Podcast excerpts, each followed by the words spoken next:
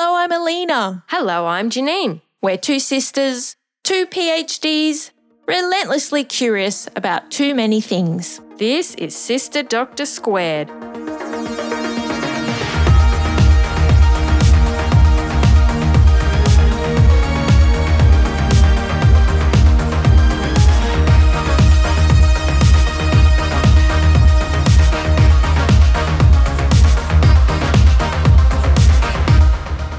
Hello, Squares. Thanks for joining us for another episode of Sister Doctor Squared.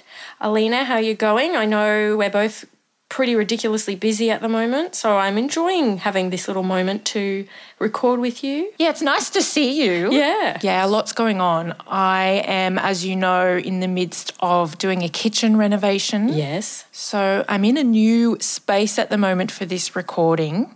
So hopefully the sound is okay. I mm-hmm. mean, I've obviously stepped out of the studio to do this recording. If only we had a studio one day, maybe one day. That's right. Yeah, so renovating is all consuming. I'm having dreams about drawer handles and tile grout colours and industrial vacuum cleaners. Fun times. Yes. So, before we get into the episode, we would like to acknowledge the Turrbal, Jagera, and Yugambeh people as the traditional owners of the lands from which we are recording this episode. We pay our respects to elders past and present and to all Aboriginal and Torres Strait Islander people listening today. So, this episode is all about needle fear. I mentioned in the last episode, Janine, that as you know, I've been volunteering at one of Brisbane's COVID mass vaccination hubs. Mm-hmm. And when I'm there, it's often a really fun and positive atmosphere. Mm. So many people are really in high spirits to be coming in for their vaccine. Yeah. But there's also some who I can see are very quiet, mm. very timid, very nervous. And it's not necessarily worry about the vaccine itself. Mm-hmm. Some have actually said to me that they just have a fear of needles Yeah. and are really anxious to be about to get one. Yes. So it got me thinking just how common is this fear of needles? Mm-hmm. Is needle fear common enough to be a threat to getting that high enough protection against COVID that we need across society, or herd mm-hmm. immunity as it's called? So that's what we're covering. And we'll also get into what can cause needle fear and a little bit on what can be done about it. Sound good, Janine? Let's do it. Let's do it. So, to kick things off, I'm going to get into kind of what's the size of the problem here. Mm. So, I looked at a systematic review on fear of needles. Now, for listeners, a systematic review is not a new study itself. This is where we collect all the previous studies that have been done on a particular topic and bring the findings together to try to summarise the science we have to date. This is often how we really get our best understanding of what is going on with a certain scientific issue. And as far as the hierarchy of scientific evidence goes, systematic reviews are at the top. Mm. And I'll just put it out there that I love systematic reviews. You do. You really do. Janine's rolling her eyes, I can um, see on the Zoom screen. I, I appreciate them, but I would find doing one so intimidating. It looks, I, I mean, I've had a little bit of insight into just following along with some of the things you've been involved in, and yeah, they're full on. Yes, I love the idea of them. I love using them to inform guidelines and policy, and I love doing them, as you know, Janine. And apparently, that makes me quite a little bit strange, according to some of my peers. Uh, so I'm excited because now I get to talk about one on a podcast. But you are right, Jenny, They can be a lot of work, and there can be anything from one study in a systematic review to hundreds or even thousands. Oh, So obviously, one with hundreds or thousands is going to be a lot of work. Yep. Coming back to the task at hand, this review on fear of needles was published in 2018 in the Journal of Advanced Nursing, and it was done by Jennifer McLenon and Mary Rogers from the University of Michigan. They wanted to know how common is needle fear and what are some of the characteristics of people who have needle fear. Mm-hmm. They also looked at how much people's avoidance of vaccinations and other medical care that involves needles is because of needle fear. So, this research is important not just in terms of vaccinations, but for a host of other really common medical practices where a needle is used. Now, Janine, we should point out here that needle fear is one thing. Many people might have a level of anxiety when it comes to getting a needle. Hmm. But what is another thing entirely is full blown needle phobia. Yeah, that's or right. Trypanophobia. Mm-hmm. Needle phobia is an actual psychiatric condition where there is a much more extreme level of anxiety and fear around needles. Someone with needle phobia might react very strongly to even a photo of a syringe Yeah. or of, say, someone else having an injection. Yep. There's often a strong physiological response as well with needle phobia, and some people may even faint if they're around a needle. Mm-hmm. So you can probably guess that needle phobia is less common than needle fear. Mm. And in this review, they were looking at both needle fear and needle phobia, with needle phobia really coming under the umbrella of needle fear. The review included all studies that looked at needle fear and frequency of needle fear, no matter where they were published or in what language they were published. They found 119 eligible studies in total, and 35 of these were included in the meta analysis, which is where we can statistically combine the actual data from the studies and do some analyses. Hmm. Some of the studies were larger population based studies with thousands of participants, and some were smaller clinical studies among specific groups of people who have injections relatively often, like people with diabetes, hmm. some dental patients, and people going through cancer treatment. Mm-hmm. So, here's what they found. Okay. First, as you might expect, needle fear was most common among children. Yes. Most children under 10 had needle fear, over 80%. Wow. But it decreased with age. Mm-hmm. And by adolescence, it was 20 to 50%. percent mm-hmm. And for adults up to 40 years of age, it was 20 to 30%. percent mm-hmm. And then by older age, it was less than 5%. percent This means that as people age, they do seem to have less anxiety around needles. Now, when I was a kid, I definitely had fear of needles. What about you? Yeah. We both Yeah, did. I remember we both did. really bad. I don't think I would say we had phobia, but we definitely No, I had don't think so. very obvious needle fear. Yeah, I would say the We were in the 80%. we were in the 80%. And it's definitely decreased over time. And for me, it's completely dissipated. And as you know, Janine, I've kind of just gone the other way. And now I kind of like needles. Yeah, yeah. I, I have not gone that way. I still, I will still get anxious before having one. It doesn't prevent me doing it. I still looked, I was still excited when I was getting my COVID vaccine, but I still, you know, that moment of, okay, they're about to inject it into me. It's hard for me to not tense my arm. I have to really consciously relax. Yes, well, that So will only make it hurt. there's a little more. bit of something still there, but yeah. Interesting. Well, I can't explain what exactly it is about needles that I like, but yes, I, I do enjoy uh, an injection, a blood test. Well, that's a whole other episode. okay, so any researchers out there interested in Alina's new response, maybe we need some new studies looking at people who like needles and what's going on there because it's pretty interesting and bizarre. I would be interested in that. Hand that pathology form over. um, So, getting back to your paper, Alina. Indeed. So that is what they found around age. Now, gender. Now, needle fear and needle phobia were more common in girls than boys and more common in women than in men. And this was the case across the different countries that were captured in the study. So it was quite a consistent finding. And it got me thinking, hmm. why might this be? Yeah, that was going to be my first question. Well, they didn't get into why in this review. That mm-hmm. wasn't sort of the scope of this review. But from other research on phobias, we know that this seems to be the case for phobias in general. Really? So if you look at different, yeah, if you look at different animal phobias, different situational phobias mm-hmm. like heights, Yeah. uh, darkness, small spaces. And other phobias as well. If you look at these, you do see them more often in women than men. It could be partly that women are more likely than men to admit to phobias, Okay. or it could be genuine gender related differences in how phobias develop. Mm-hmm. Or it could be a bit from column A and a bit from column B. Mm, that's interesting. Yeah, it might just be that women are more prone to certain types of phobias. It's interesting stuff. Now, they also looked at needle fear by certain diseases or conditions.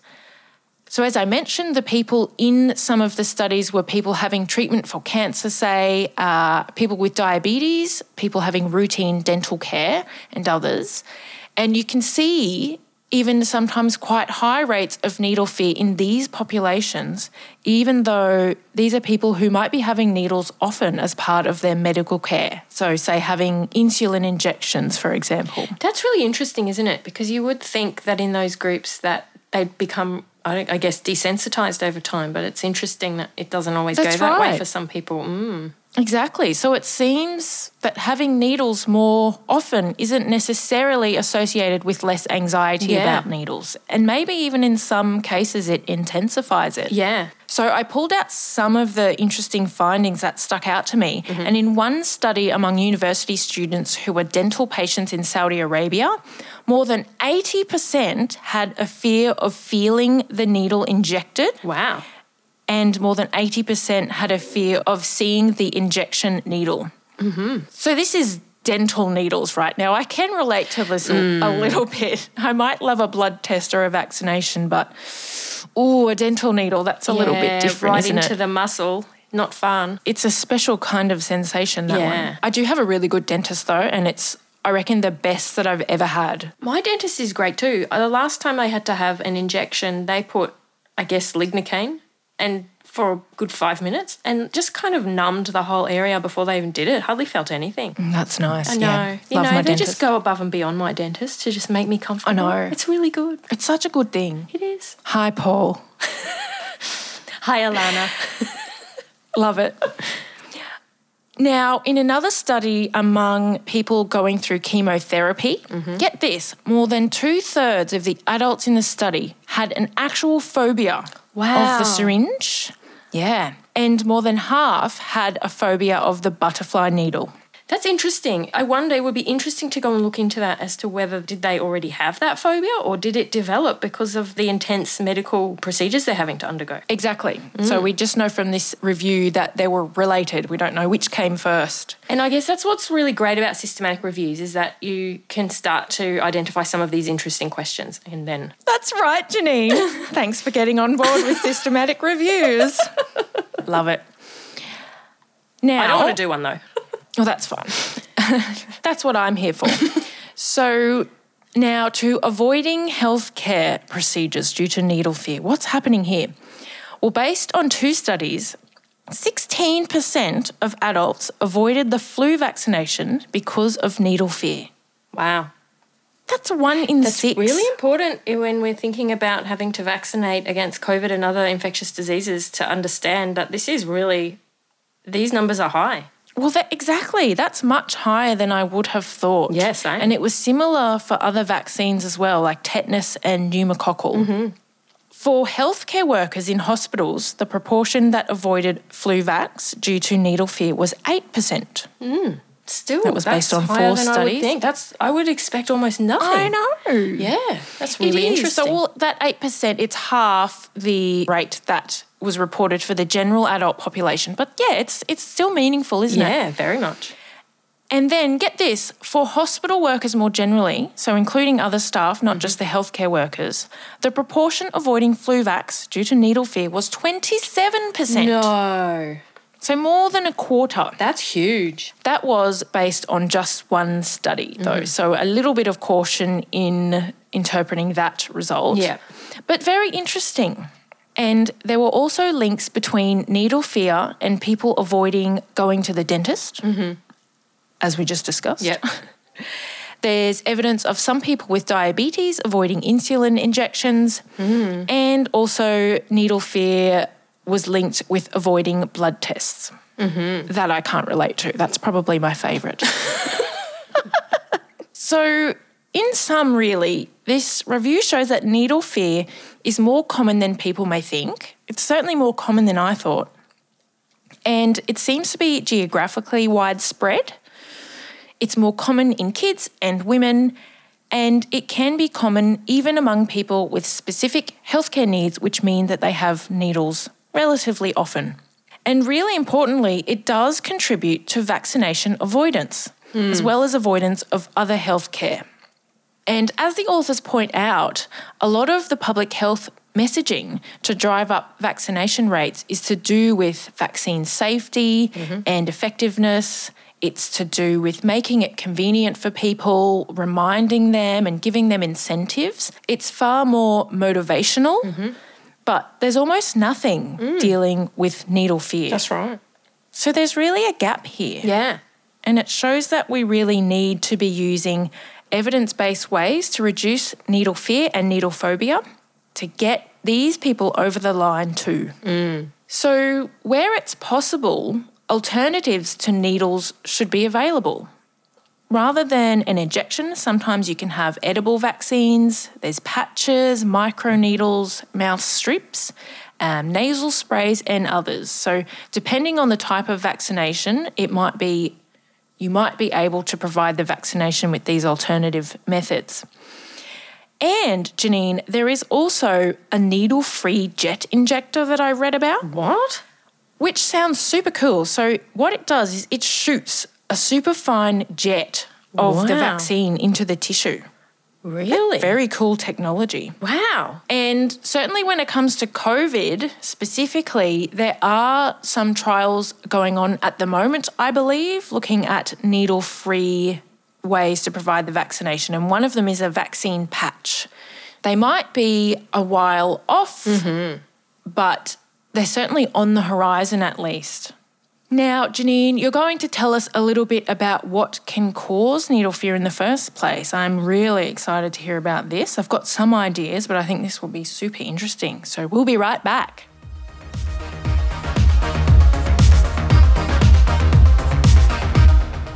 Well, thanks, Alina. That was a really interesting overview of the scale of the problem. We're going to now start to get into how this might develop in some situations. So, the specific paper I've selected is by Baxter and colleagues, and it was published in 2017 in the journal Vaccine. And this paper is focusing explicitly on how needle fear might initially develop in children and what are the ramifications mm. of this. Now, they mentioned that previous studies have suggested that the fear of needles may develop around the age of five. And this is actually in line with when a lot of phobias may develop. So they've started with that sort of background insight. So they're really interested in learning what is related to this fear and what can we do about it. The participants were 120 children that were aged 10 to 12 years old and also their parents.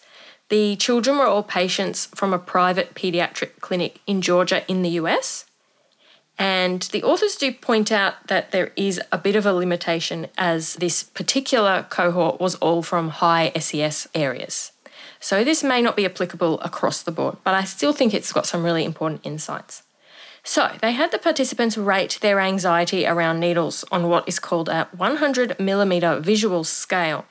Now, this is kind of like a ruler on a piece of paper. So it's like a printed out ruler where it goes up from zero all the way to 100 and you ask the participants, can you indicate on this where the anxiety would be? Zero being there's no fear, and then 100 is the most fear possible. So they did three of these scales for each family. So, firstly, they asked the children themselves to indicate on a piece of paper how fearful they were about having a needle that day. Then they had their parents do it on a separate piece of paper, and they were reporting how anxious they themselves, as parents, were feeling about their child having needles that day. And then finally, the parents were asked to do a separate measure, so on another piece of paper again, and they were asked, How upset has your child been in the past about having a needle. So again, it was a scale of 0 to 100, but this time it's 0 is not upset, 100 is extremely upset. Okay, so this is usually how anxious does your child get about needles? Yeah, so asking, how are you feeling right now? And let's reflect on the past as well. And Interesting. Important to point out that it was done in a blind way. So that means that the parents and the children didn't see what each other put down on their piece of paper. Okay, good. Yep. Okay, so then they're going to compare these different estimates of anxiety with a few factors. So, one of the things they're looking at is how many vaccinations had those children had, specifically between those ages of four and six. Because remember that the fear or phobia may tend to develop around the age of five. That seems to be the critical time. Hmm. which is Okay. interesting. And then they also looked at what was the highest number of needles they got on any single day in that time period. So perhaps they only ever had one needle each time they had one, or were there some incidents where they had two needles on one single day, or three or four? Okay, right. So, how was it that they obtained the data on the vaccinations? Did they ask parents or was it actual health records? Oh, records? yes. So they, they went and accessed the official health records, so through the relevant government body or even through their GP. And I think they Okay, were so official data, right? Yeah, maybe a very small number where it was hard to access, so they did rely on the parent, but Okay. in most cases it was official data. Okay, so as I mentioned at the start, but uh, it's important to point this out again, these children that were in the study, on the day that they're doing this rating of their fear, they're actually aged between 10 and 12.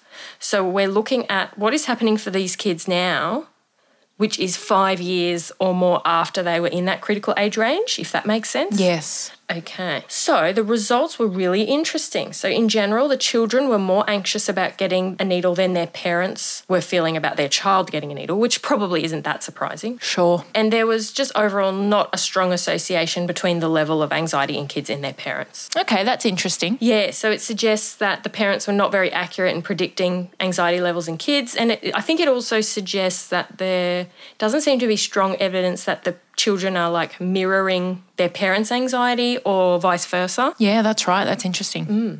Okay, so the critical results were that the fear of needles was not related to how many needles that they'd had from those ages of four to six. There was no relationship. Okay, so it didn't necessarily matter how many needles they had in that critical age window No. of four to six. Didn't matter.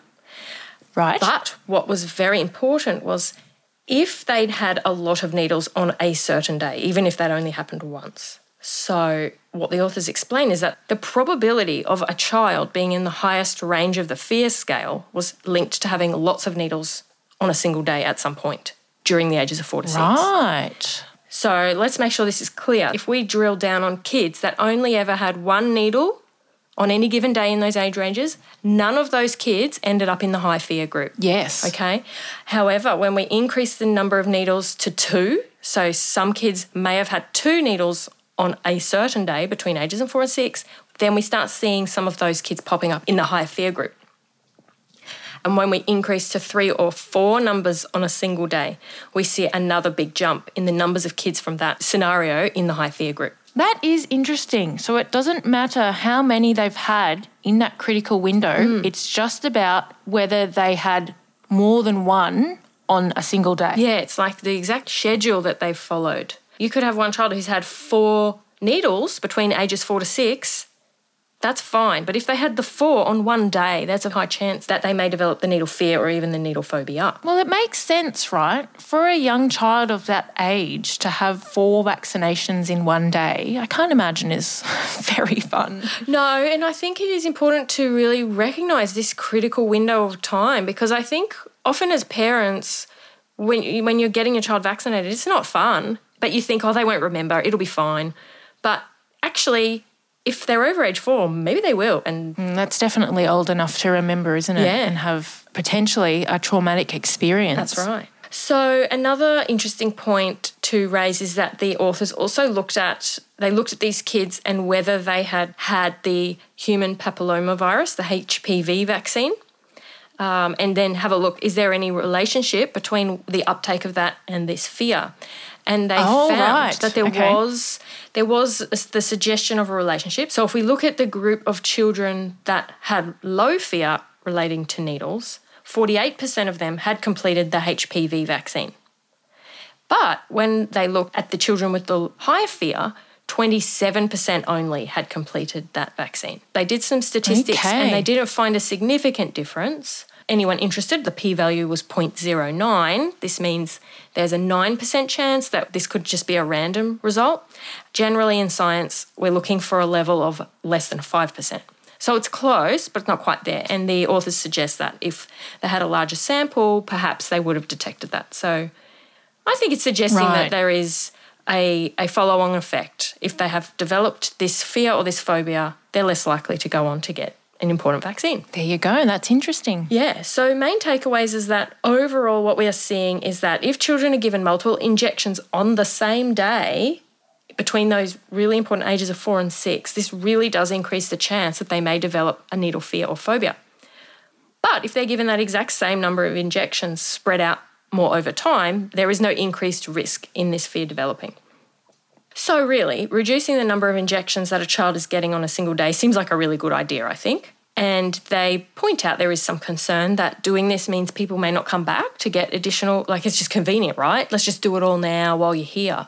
Sure. But they didn't find any evidence, they'd had a quick look at that. They didn't find any evidence that spreading things out reduced people's compliance to, to return. So that's an important point too. Yeah, well, uh, certainly at least, like you said at the start, within this particular population, Mm. That might not have been a barrier. I can imagine it might be a barrier to other, That's let's true. say, people living in rural areas. Yeah, that's true. uh, where there's less healthcare services around. So, you know, as Alina said, using alternatives where possible could be really important in that age range. So let's let's try not to give the children a traumatic or a painful experience as much as possible as well. And just on that, when I had my COVID vaccine, I really didn't feel anything. And I was wondering if it was some kind of new I don't know. You mentioned microneedles. I don't really know much about them, but I just really didn't feel like anything happened. and I, you know, you go to, have you done it? What? Is it finished? Oh, okay. Well, there you go. Good on you, Janine. I think you were just so excited. But I you was. also sounds like you had a very great nurse. So, the author suggests that needle desensitization is potentially a really important way to treat the issue. So, this is quite similar to exposure therapy, which has been shown to be the gold standard treatment for many phobias. Of course, which is essentially facing your fears. Yeah, that's right. But doing it in a very graded, gradual, controlled way. Uh, the lead author also suggested in an accompanying news piece that they would recommend that if your child is in the ages of four to six, don't hold them down to get a needle. That's actually worse. To just let them sit in your lap and use other things like distractions, have special treats lined up for afterwards. That is a better way of to go. Of course. That makes a lot of sense. Let's try and make this a fun day overall, even if there's one little part that might not be that fun. And I did want to also point out that having vaccines as infants doesn't seem to cause long term issues because that made me really relieved because I can remember holding my little baby down when he was about three months old to get multiple injections on a single day, and that was just traumatic for everyone. But he doesn't remember it. He he wasn't able to create the long term memory of that. So look, parents out there, up until the age of four, do what you need to do.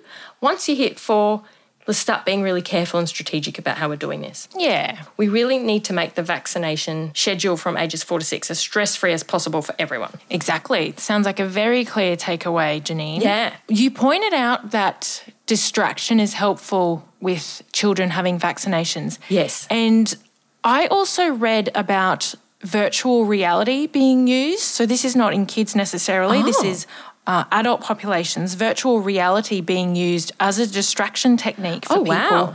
who need to have a needle and have needle fear or needle phobia. Mm-hmm. So they go into this immersive environment. It might be like they're skiing down a mountain or they're on a roller coaster or they're Oh. doing a street luge while they're having their vaccination.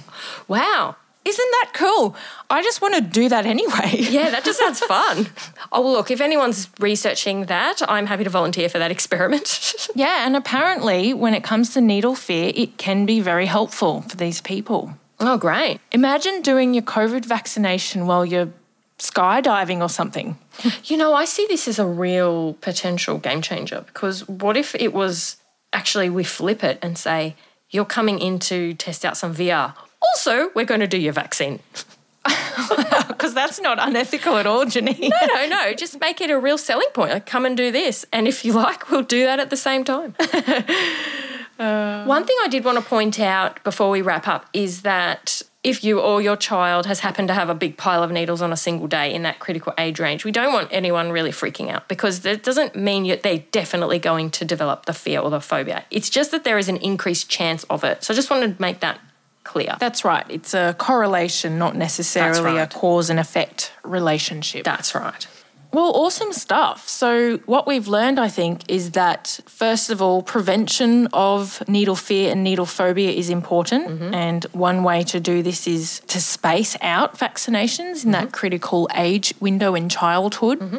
And then for people who go on to develop fear, then ways to reduce that fear through alternatives to needles, as well as exposure therapy, um, distraction, and other interventions that are used to reduce the fear. So hopefully, we see a little bit more of this in in the years to come because I think it's going to be really important. Well, that's right. I mean, it's just inevitable that COVID will continue mutating and new strains are going to pop up. So I can't see how boosters won't become part of the strategy. So we really want people on board and we want to be supporting them if this is really challenging for them. That's right.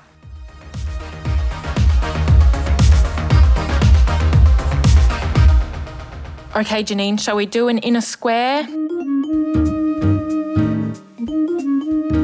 Okay, squares. It's that time. Alina, what brought out your inner square recently?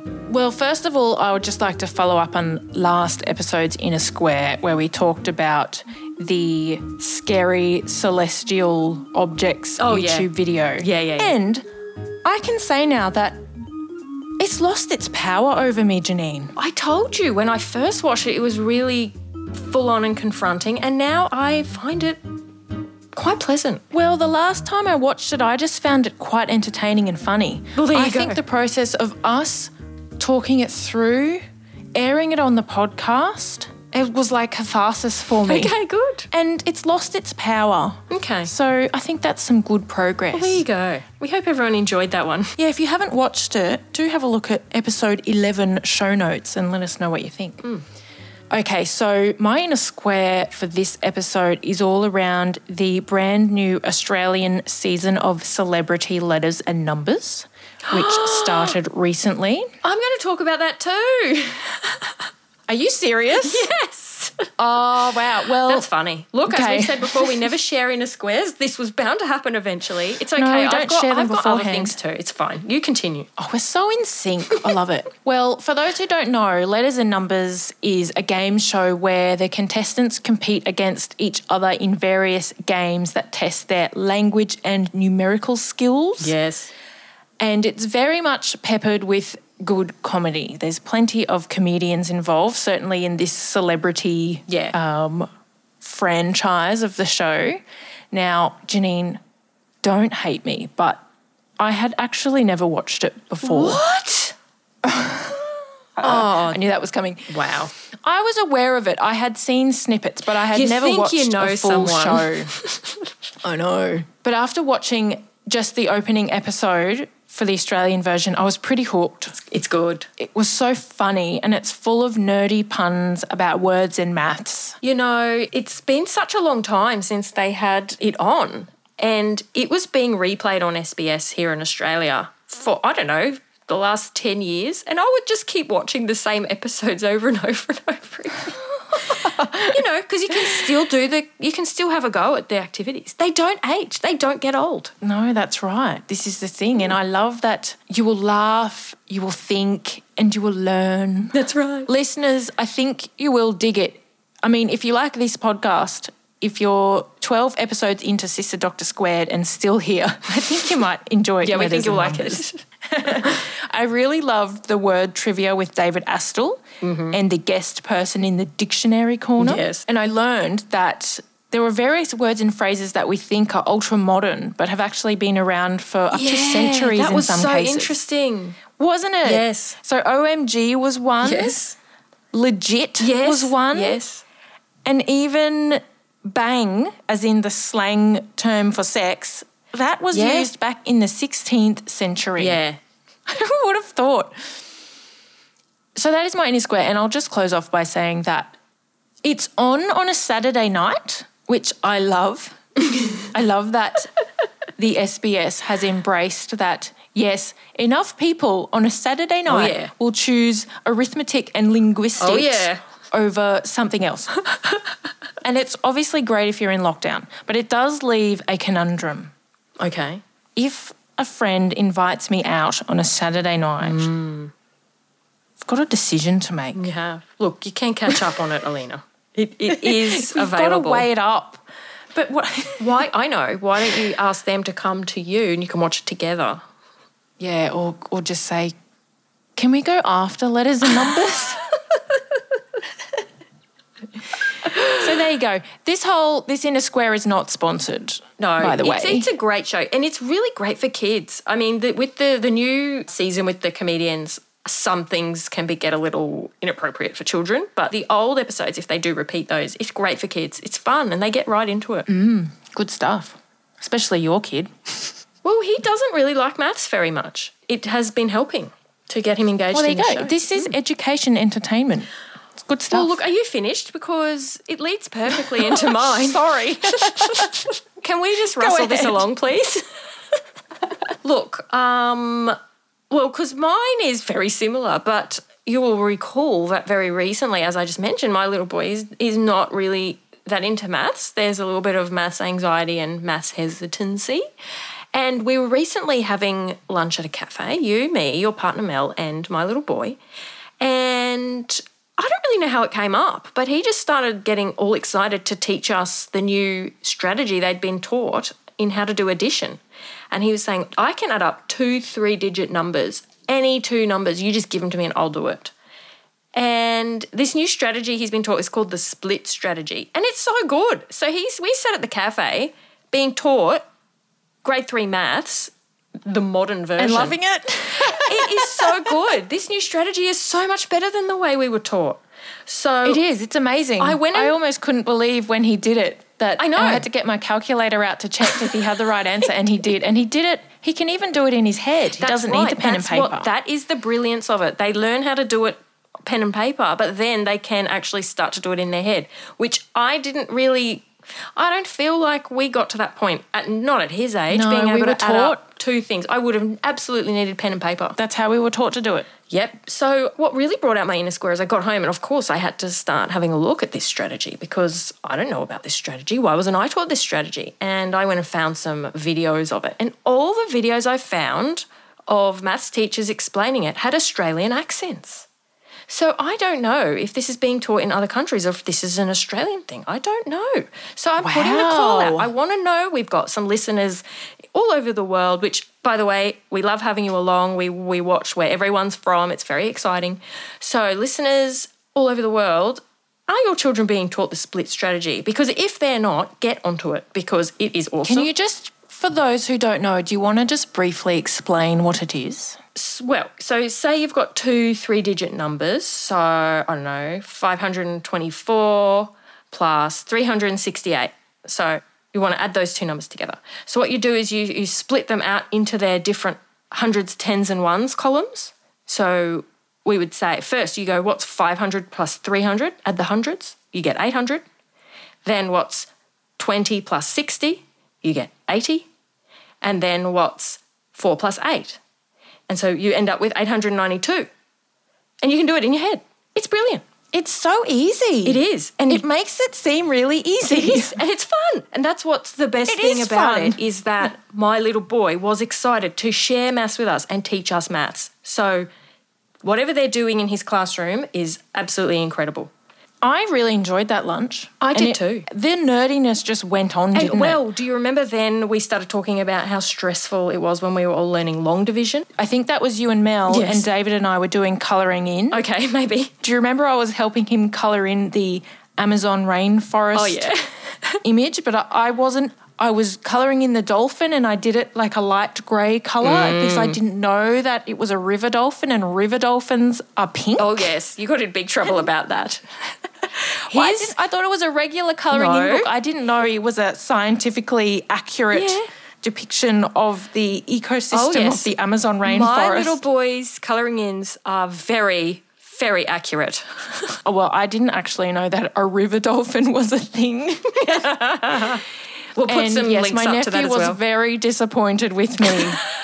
and I said to him, as I say to you, Janine, Mummy studied animals and I studied humans.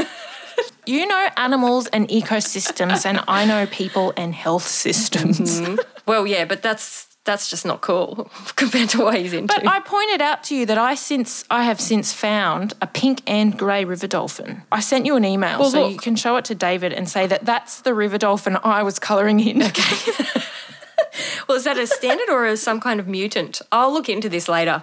Look, you're It's hi- in your you're- email. You're You can have a look. You are hijacking my inner square time now. I'm sorry. Continue. What I wanted to say was that, well, obviously you didn't listen, but Mel and I got right into discussing long division and how much angst and tears it caused us in primary school because we just didn't understand. And you know, when you get to the point when as soon as you see something, you've got so much anxiety around it, you just you just can't even look at it. You don't even try. Yeah. We were both reflecting on this and how I ended up learning it much later on in high school because a good friend was just hanging out after school doing maths in his book. And I, I could sort of see what he was doing. And I knew it wasn't what we were doing because we were doing algebra and calculus. And I was like, what are you doing? And he went, oh, I could never really do long division in primary school. So I asked the maths teacher to teach me because I just really want to nail it. I was like, oh, me too. Can you teach me? So we sat there and he taught me. And it was so exciting. So on the recent cafe trip, I taught Mel long division as well. We are both feeling very pleased with ourselves. Wow. we are extremely nerdy. Yeah, uh, so I'm going to put some videos up to some links for how to do long division. If you, like us, would like to revisit that and really nail that now, because you will be able to. And also this split strategy if you've got any young children. So my boy's around nine, so that seems to be the age that they're learning how to add up three digit numbers. And this is the point where I was going to mention that Letters and Numbers is back on Australian TV, which is so exciting. And Lily Serna, the maths whiz, is just like a queen. She is just amazing. She's so cool. Everyone needs to follow her on Twitter, Instagram, etc. because she's she's just Yep. the best. I have followed her from the Sister Doctor Squared account. Oh, good. Hi.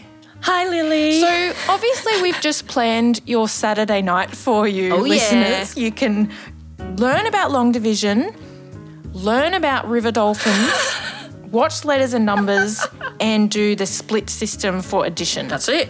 Oh, I should also mention, and this is a shout out to one of our faithful listeners, Duan. Oh, yeah. Who tweeted recently about her delight at the fact that you can do your nine times tables on your fingers. Really? And I saw this tweet and was intrigued. So obviously I Googled it. And yes, what you do, hold your two hands in front of your face. Doing with your fingers yes. out. Then let's say you want to do nine times four. Okay. So then count along to your fourth finger on the left side. Yeah. One, Put two, it three, down. four. And then the fingers that remain either side of that finger Uh-huh. tell you what nine times four is. So it's three and six, Oh my goodness, 36. 36. Oh my goodness. That is so cool. So then, yeah, if you if you do nine times seven, put your seventh finger down, then you get six and three, 63. No way. Maths It is so super cool. cool. Thanks, Duan. Yeah, that's awesome. We also discussed that at the cafe. I, think so I must have missed that. that was one nerdy lunch, and I loved it. Yep, so did I.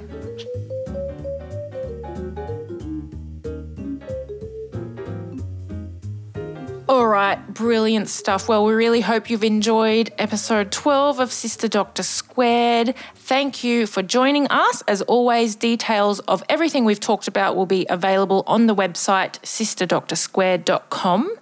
And please follow along with us on Facebook, Twitter, and the Gram. We'd love to connect with you. And we are also on YouTube. Well, thanks, Alina. I really enjoyed the episode as always, and we look forward to the next episode. Stay square out there. Thanks, everyone. Bye. Bye.